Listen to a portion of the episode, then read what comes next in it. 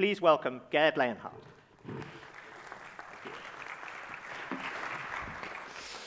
All right, so great to be here. Great pleasure. You know, technology is not good or bad, it just is. I hear this a lot when I talk to people. You know, technology is not something where we can say it's a good thing or a bad thing. It's something that we actually do, fill it up with the meaning of good and bad. Right? These are very important things I want to share with you today on the future of technology and where it's going. Let's start with this. You know, our world is, in a nutshell, two things.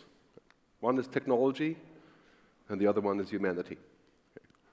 Uh, in fact, you could say that many of us in humanity, we don't really know what we're talking about, like ethics, beliefs. How do we think? You know, our brain isn't, isn't really fully researched. Technology is now the ruling fact of the world. Technology companies are the richest companies, the most powerful companies. And technology rules everything. You could say to a very large degree, we're being increasingly impacted by technology. And so in my book, I think you are, most of you already have a copy of uh, Technology versus Humanity.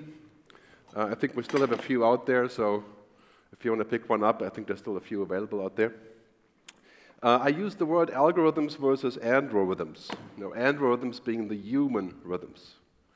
You know, and if you look at what is human, there's thousands of things. You know, compassion, empathy, design, intuition, imagination, mystery, lies, mistakes, deception, good and bad things. You know, we kill millions of people per year because we're human. Should we have the algorithm do things that the algorithm does wrong? Would that make sense?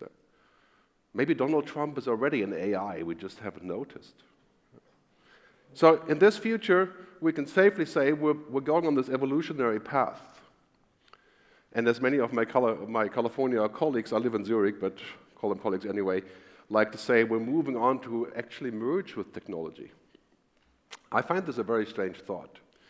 Uh, and that is primarily because I live in Europe, I suppose, but uh, I lived in California for 17 years, so I was a little bit polluted by this. But uh, the concept of us becoming technology is an interesting version. Right?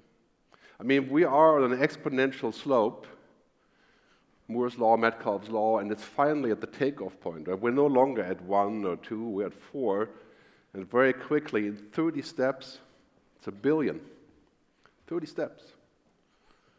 The kids of my kids will never know how to drive a car. They won't know what a CD looks like. Uh, they will eat stuff that has been organically farmed in a high rise raised by robots. I mean, good and bad things, yes, but you know, clearly, I like to say the world is going to change more in the next 20 years than the previous 300 years. And I think that's, you know, a lot of people saying, oh, that's completely overdone, you know, industrial revolution and, you know, all these things. Yes, but, you know, now we're changing who we are. It's quite a different thing than, than to invent a, a book printing press, you know.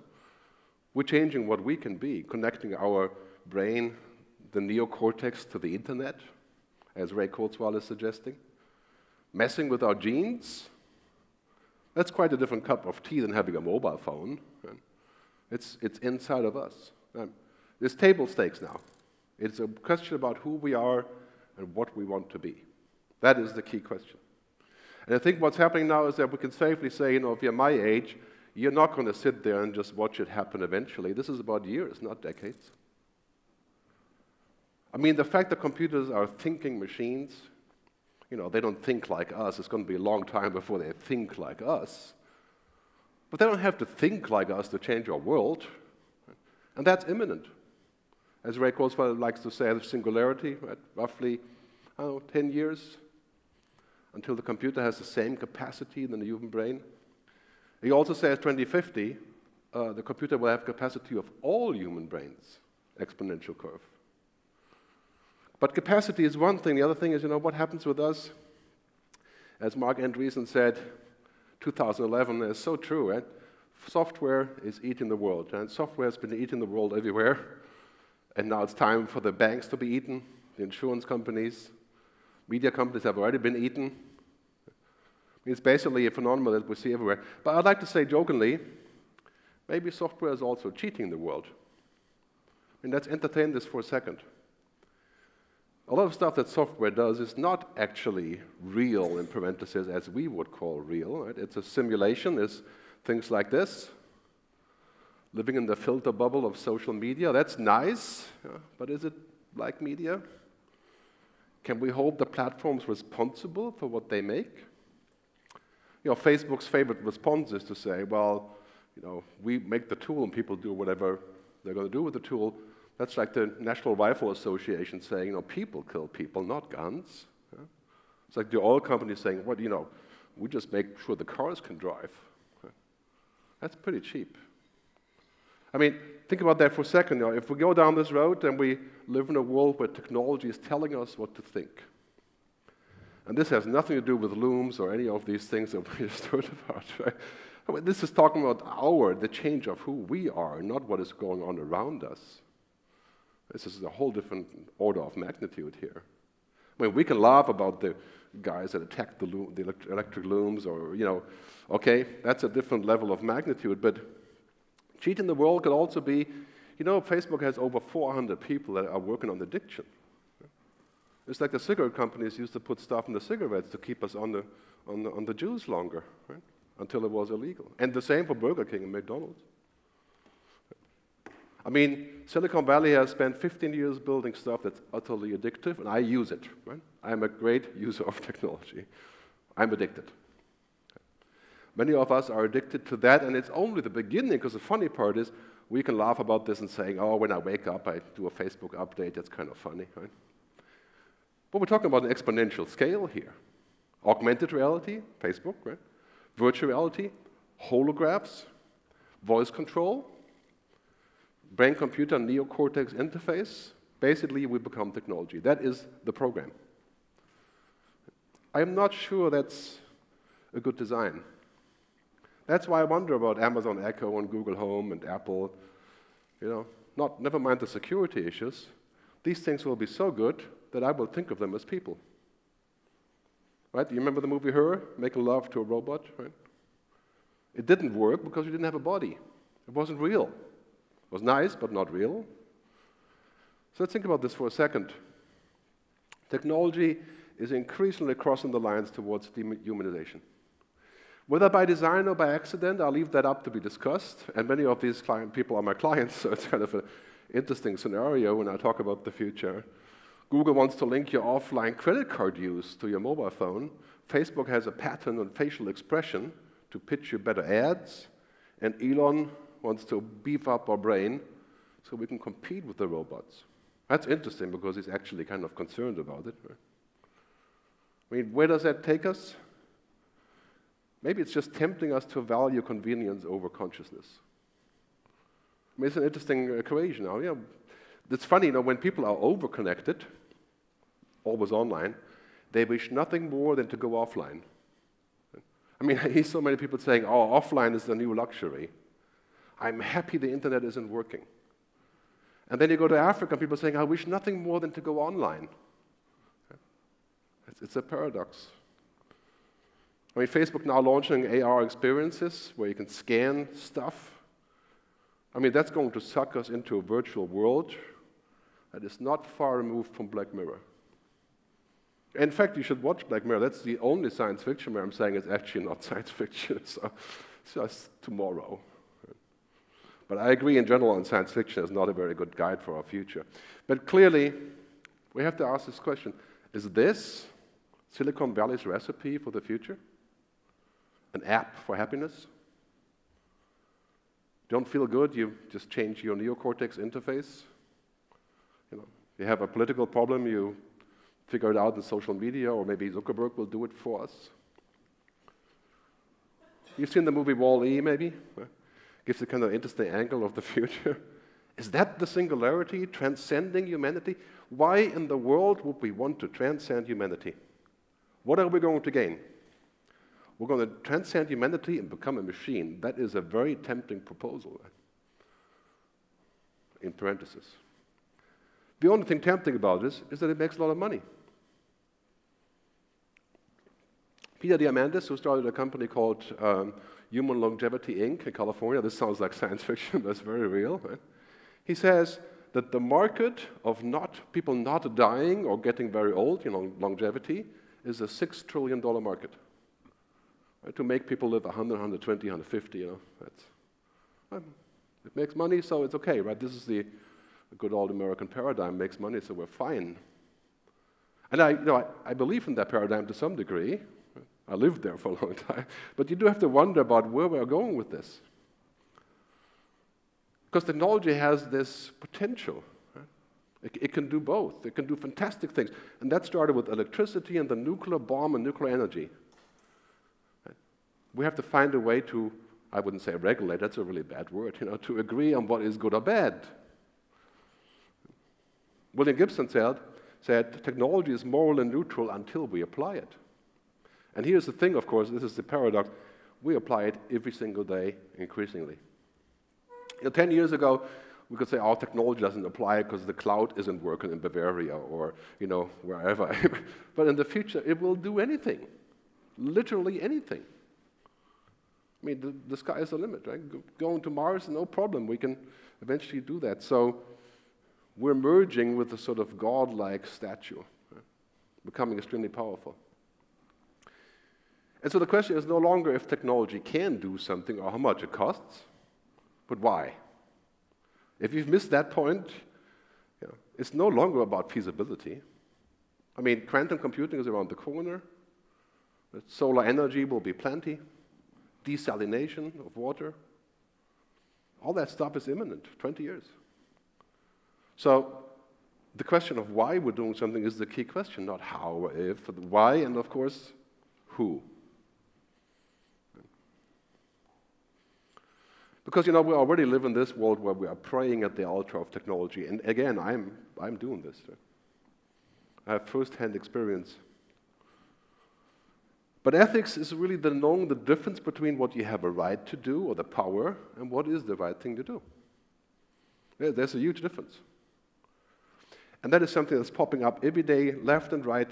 This whole concept, like Google, $2.4 billion fine, the first of many, many, many many to come. And this case is seven years old, right? It's actually about an old topic that nobody cares about anymore. That's the paradox, right? But ethics and humanity aren't optional. It's not like we're going to greenwash something and say, oh, we put 10% into renewable energy fund or that sort of stuff, right? I mean, not a single person does not want to be human, except for maybe Ray Kurzweil. Right? I mean, we all are human, we want to be human, and how do we remain human? We can't think of that as some sort of externality. Like, if we have time, then we can remain human. After we make all the money, then we go back to humanity. Well, that's an interesting thought. Some CEOs still think that they can actually transcend ethics, right? like Uber's CEO. They're above ethics, leading me to uninstall. And I'm struggling with this because I'm thinking like, oh, it's kind of strange. I've used Uber 300 times, and you know, but he's above the law, and he's above ethics, and uh, and everything else also above humanity. Because this is the truth. Data is the new oil. And we've said this for 15 years as an old saying, right?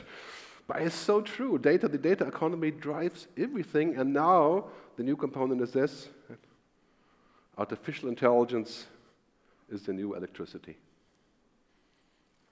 Andrew Ng said this from Baidu. I believe him in that. I mean, that is the driver of our society. McKinsey says $35 trillion economy. There isn't a single person in the world that's not saying, oh, that's fantastic, I can figure something out, like uh, you know, some sort of startup that monetizes this. Technology has more power than oil, banking, or the military, which is funny because technology is the military, right? I mean, it's, uh, you know, most of that stuff comes from the military. So there's lots of overlap. Look at this chart. You've seen this before, I'm sure. The age of tech. Right? Who has the power? Is those companies. And that is why we have to think about what are we going to do with these guys? I mean, the list goes on forever. It's a very long list. The Internet of Things, $14.4 trillion benefit. I believe that's true. 90% positive, but there are a few issues right, having to do with security, ethics. Right? I mean, if we connect everything, we're creating a new meta intelligence. A meta intelligence. That means everything connected to everything at all times, doing different things. This is a magnitude beyond what we're doing today that we can't even imagine. It's a magnitude with like 50 zeros. So lots of positive things there, but we do have to ask the question. If this is our future, and all you have to do is to see who invests where, AI, everything, everywhere, everyone. And I maintain as 90% hopeful that we can do lots of really great things there. But you have to ask the question. This market will not self-regulate. We're talking about, you know, trillions in the, in the I mean, $50 trillion will not self-regulate just because there may be a couple obstacles. Not until we give some very substantial incentives. Or you believe that humanity is a, a minor concern that we can deal with later. Then we don't deal with that. And we will not fix inequality either. I mean, technology is going to fix. Technology is creating more inequality, despite all the great progress. At least in the US, it is. If the Internet of Things comes around and every major city in Europe is connected to the Internet of Things, you know, smart cities, smart ports, what about Africa? They can't afford it. Are we going to give it to them for free? Or they're going to fall further behind in inequality and create more terrorism. So this chart uh, from the uh, World Economic Forum shows the two things that are driving most danger and most positive things at the same time ubiquitous sensor, the Internet of Things, and artificial intelligence and robotics, they're both in the upper right, which means the most benefits and the most dangers at the same time. We can't just stand here and say, well, this is going to be, you know, we make lots of money, it solves global problems, but the dangers, let somebody else do that. Maybe the United Nations can, you know, figure this out. So wouldn't you agree that we have an ethical imperative to harness the power for the collective good. Well, of course, that only a European would say that, I suppose, right? The collective good, that sounds like socialism. No, but the collective good sounds like mankind, right? Like good for people. I'm not talking about Silicon Valley version, which is, you know, we want to change the world and, and be very rich. I'm talking about a whole different angle. Do we need this to happen first? When our medical records move to the cloud, our DNA moves to the cloud in five years, when I have 100 million DNA stolen, okay, could easily happen. Anybody could clone you. I mean, that's already happening, right? Digitally, that's already a clone. So this is what's happening. The cards of technology are stacking up every single day. It's interesting to observe this. You know, all the stuff that we used to look at was just basically, you know, science fiction. But now it's science fact, right? Now we're getting to the point where that's really happening. We still have the same cards. Right? We have the same cards that the old Greek had, the ancient Greek. So here's our challenge.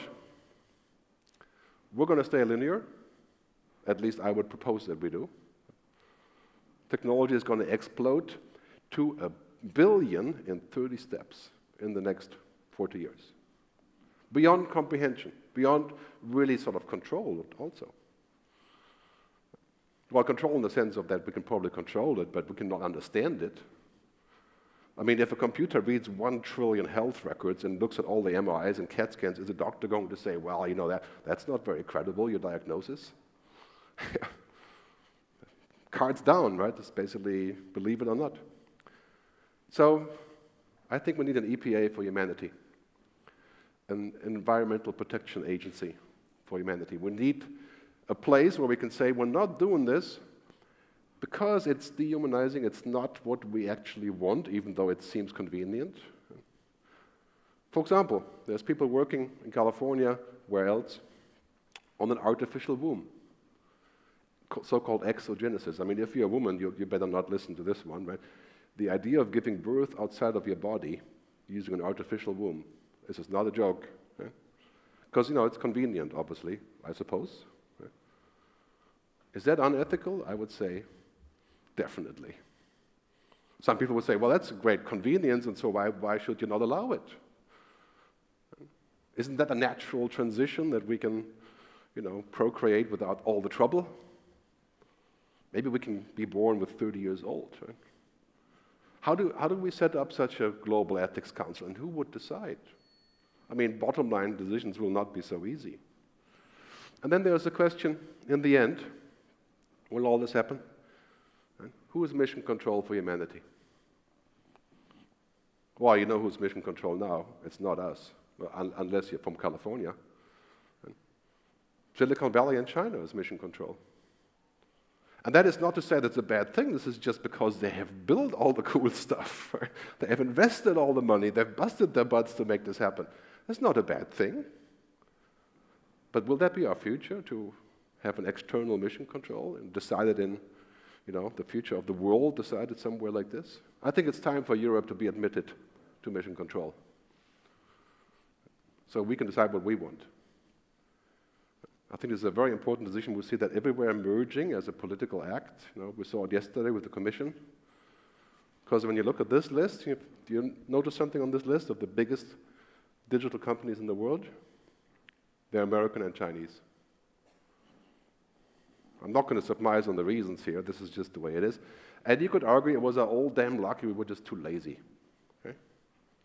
This is why we need this, right? This is why we need the United States of Europe. That's the only way for us to, to be on parity eventually. And that is really a crazy statement considering the current state of affairs, right?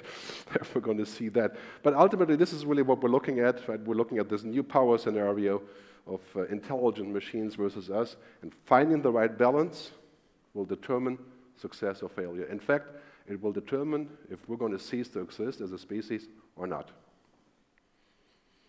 Then you can argue, of course, that our species will become machines. In that case, it wouldn't matter. In fact, I have many people arguing to me that we are already a machine. We're just fancy data. If you believe that, then don't worry.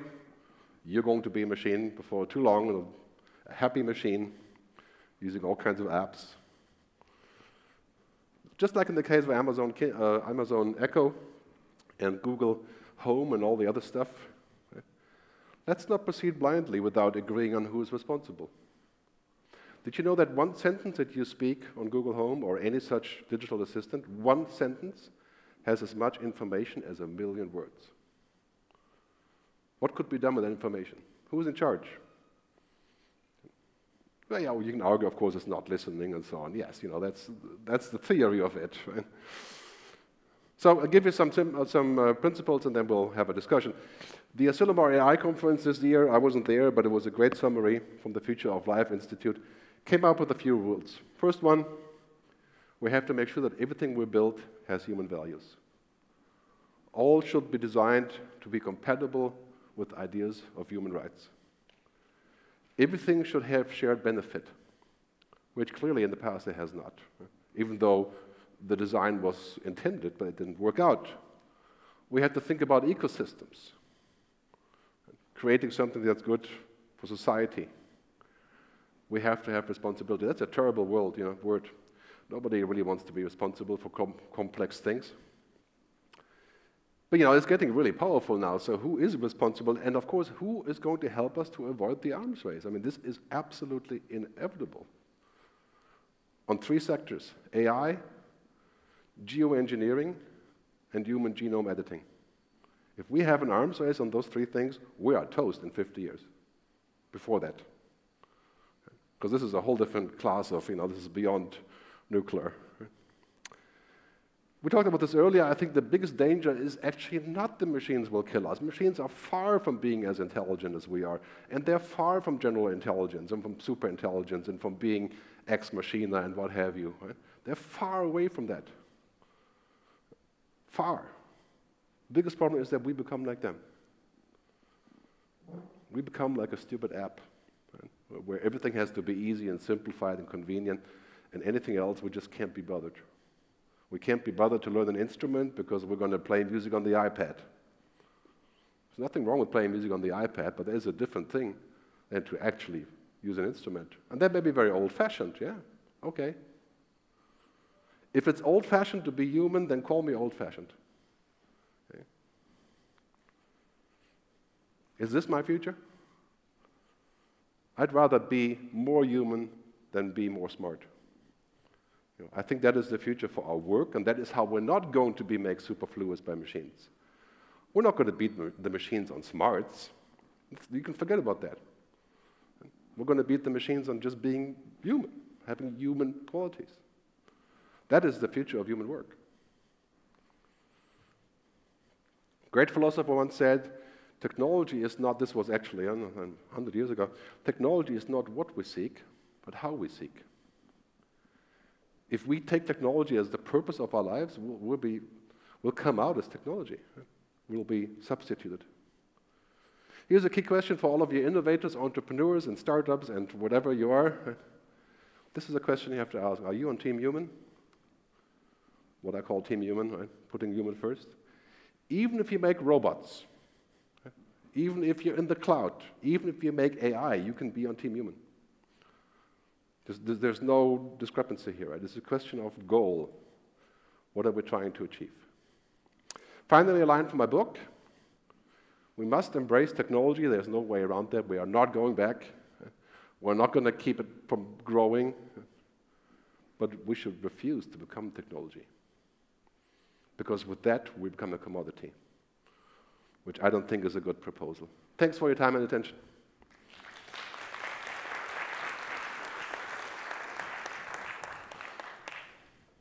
Thank you very much. Let's, um, let's sit down and have a quick chat about that before we, before we wrap up.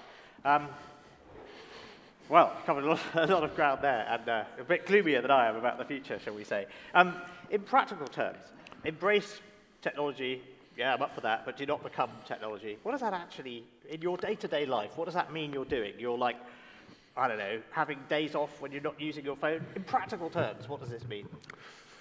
Well, it starts with very simple things like, you know, the decision making that I do, that I try to do, I don't want to abdicate to machines. You know, so. So you don't use Google Maps? there's a gradual difference there, right? For example, if I use a, a prediction algorithm or you say human resource analytics, right? I can decide I'm going to use that information to fire somebody or to hire somebody, right? Or I can decide to take information and then have a, have a conversation. Right? So this is um, intelligence augmentation, IA, instead of AI. The, um, the example you, you talked about machines that can you know, look at an X-ray and tell you if it's cancer or not, for example. Um, do we hand that decision to the machine, or do we just give that machine to every radiologist so they can all be uh, the best radiologist they possibly can, but ultimately they're making the decision. That's the sort of thing you're talking about, is it? Yeah, I mean, this is not a, a black or white scenario, yeah. right?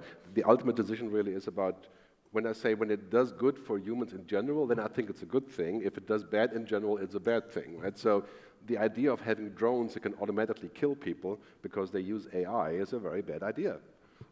so it's the handing. So in that case, that's a that's a quite straightforward red line because people are saying we shouldn't have. Um, they already exist. These weapons, things like brimstone, which is a fire and forget weapon. You send it, you fire it, it goes into a uh, a theater, battle theater, and it looks for something that looks like a tank. And if it finds one, then it, um, it destroys it. The Israeli version of this is really smart. If it doesn't find anything, it comes back and lands.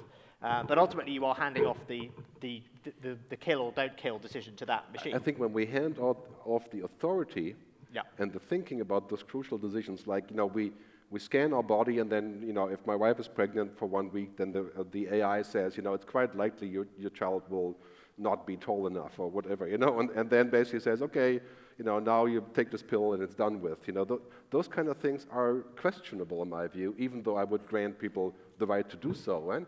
But are they questionable because they might be wrong, or are they questionable because you just don't think that we should be listening to machine that the machines should be factoring into that decision at all? Both, actually. I mean, if you take other cases, for example, a, a judge that's a, a, software essentially deciding if somebody should go out on probation or not, right? I would much rather have a human judge that's subject to corruption and mistakes than to have a machine decide on the fate of a human person. This is a principal question. Or is that because you, what, on what basis would you rather have the, machine I mean, the machine might be, we already know machines are better at diagnosing lots of diseases than humans. They're better at reading radiograms. But, but that's different because these are hard facts, right, the diseases. Right. To monitor somebody in his cell, to take the video material, to, to record his phone calls, and then to say to the software, decide if this person is going to do it again or not, that is a whole different class of surveillance. Right? Yeah, yeah. So to me, that's a, that's a moral dilemma. But I would say that, of course, if the judge was smart, he would use all the analytics uh, as a, as a factor, but I wouldn't let the machine decide. Is right? that because the judge is human, or is it because you can ask the human why he or she made that decision. The problem is, if we go down this road, we're going to eventually end up with doing absolutely nothing because we are inefficient, we make mistakes, we don't know everything. So we're going to end up at the point where we have AI as politicians. I mean, this is an obvious There's a lot of, yes, right? there are lots of sci-fi worlds where, so the whole of Star Trek, certainly Iain Banks is, Iain Banks' sci-fi, I think, is probably the most influential in the tech world now. It's what Elon Musk reads. The neural lace is from Iain Banks. Um, the drone ships that the SpaceX rockets land on are named after spacecraft. In, I actually asked Elon about this, and he said, yes, he's a massive Iain Banks fan. I also asked Demis Hassabis which sci-fi he thought was most influential. I said, you're like really into the robot stories by Asimov, right? You know, canonical AI stuff. And he said, no, they're for children. He likes the Foundation series by Asimov instead, which is this, you know, a, a, it's a different thing. But anyway, going back to the, going, going back to this whole, this whole question, um, I, I suspect, I, I want to see to what extent are you really worried about the lack of explainability of these systems? Because I know that they look like black boxes now, but as you will be aware, there are lots of people trying to make them able to explain why they.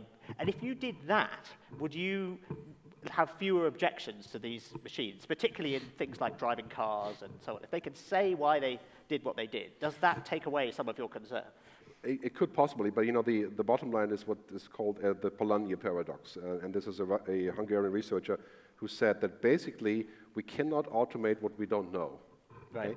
And in human existence, there, there are so many things that we don't know that we just do. If we were to apply them to automation or to robotics, we would still not get anywhere because we don't actually know how we are doing this, right? For example, if we meet in the hallway, it takes 0.4 seconds to estimate the other person. We don't know how we do that. How, how would we teach a computer to do that? So there's a, there's a universe of things that we do. Uh, this is the Moravec paradox. Yeah. That the computer can do the things that are very hard for us, and we do the things that are very hard for computers. And that is, that is kind of where we're going. Let the machines do the easy things for them. But let's not have them do the easy things for us that we can do. It doesn't this, another argument that's made uh, by people in favor of automation is that we hold machines to an impossible standard. We say that a self-driving car has to be perfectly safe. And yet, for some reason, we tolerate you know, humans making irrational decisions, um, crashing cars, driving badly, running people over, and so on. And we kind of go, well, that's fine, they're human, so we kind of, we don't expect to be able to explain that. But computers have to be perfect. Isn't that a double standard? You don't seriously suggest that the computer should have the same standard than a human. Well, I think, it I think it'll be better. I think it, they already are better drivers. But no, no, I mean in terms of the judgment, right?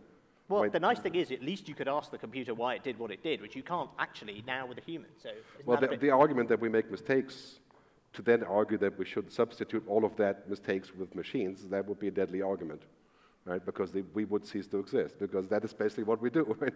I mean, humans are masters of inefficiency. If you take all that out, then we don't exist, right? We're basically useless, as Noah Harari says, right? And that is the end. So my argument is exactly this. Let's let the machines do the driving because driving isn't a civil right or a human right. We forget about driving. so that driving. one's okay. It doesn't matter. Yeah, right, right. Right? But let's not have the machines decide, you know, on, on, political issues or social benefits or politics or, or ethics or, you know, they will never, they will never really understand values, they can only copy our values and then play it back to us in a simulation. To end, because we've got about a minute to go, um, where, where do you hope to see, imagine yourself 20 years from now, uh, what does the world look like and how, how would you like things to play out? You've given us the kind of nightmare scenario. What's the kind of, what's the good scenario 20 years from now? Okay, actually, you know, a lot of people say when they hear me speak, they say that I'm too positive on the future right, okay. rather than with the nightmare. So my, my ideal future is, I think, in 20 years we could be at the place to where we have solved most of the big problems: energy, water, food, disease, using technology, and that may result in the fact that we don't have to work anymore, or much, much less. If we then are able to distribute the benefits of technology. So then we may end up in this Star Trek society, right? To where everything is taken care of, you know, problems have been largely fixed, and we do what we want to do because technology makes it possible. Well, we're going to need a lot of wisdom for this. You know, right now, and, and, this will be the end of capitalism, of course, yeah, because there's no such thing. There's no money in Star Trek. You know, I, I always say, you know, it's really simple to sell software. It's very hard to sell humanity. Uh, so it's like basically the, the market is driving us towards this idea of profit and growth at pretty much any cost, you know, anywhere. And technology says that anything is possible, which is the consequence that we do everything. And that will not work here. So I think that if we are wise, then we can use technology for the positive and contain the myriads of other things, right? and come to a future where we can all benefit from that as being a sort of a global standard what you're saying implies there will be some sort of rupture both in politics and in economics, that we need new, completely new political systems, completely new economic systems. We haven't been able to switch to new political economic systems in the past without a great deal of upheaval. So it's, um, it's a pretty scary prognosis, isn't it? Well, this goes with the concept, you know, that, and this may be a little bit gloomy there, but, you know, the reality is, for example, climate change, right? In 20 years, we're probably going to be able to reduce the carbon output finally uh, when we get to 600 ppms or something, right? Then we're going to finally figure it out. But we will have to live with what we've already done, and that is going to be 20 years yep. of a lot of stuff that we don't really want to talk about uh, here. Right? So, and that is kind of like the next 20 years we'll have all these problems, and then we can go back and maybe fix it, because then we're in the technical position to do so. And the same goes for the economy. So the current economic model is under fire, and it will take us 20 years to deal with that, and then maybe a new model can emerge that is this kind of, you know, what Piketty calls, uh, you know, sustainable capitalism or whatever you want to call it. Uh, no real word yeah, lots that. of the tech industry very keen on universal basic income. Yes, um, we had a vote on this in Switzerland, right? Yeah, which, and, everyone said no to it when they saw how much their taxes were going to rise. Not by. everyone, what a surprise! 26% accepted. Yes. In Zurich, where I live, the rich people live, uh, not me, but the others, 54%. Which is a funny exactly. thing, actually. So uh, that discussion is not tabled. It's no, no, no. It's, it's just it keeps dormant. going on. exactly. It's absolutely. They've got this new. Um, they've got this new experiment going on in Finland and, and so on. Anyway, we could go down a large number of rabbit holes from here, but, uh, but it's been a fascinating excursion around these possible futures. So thank you very much indeed. Thank you. Thank you. Thank you.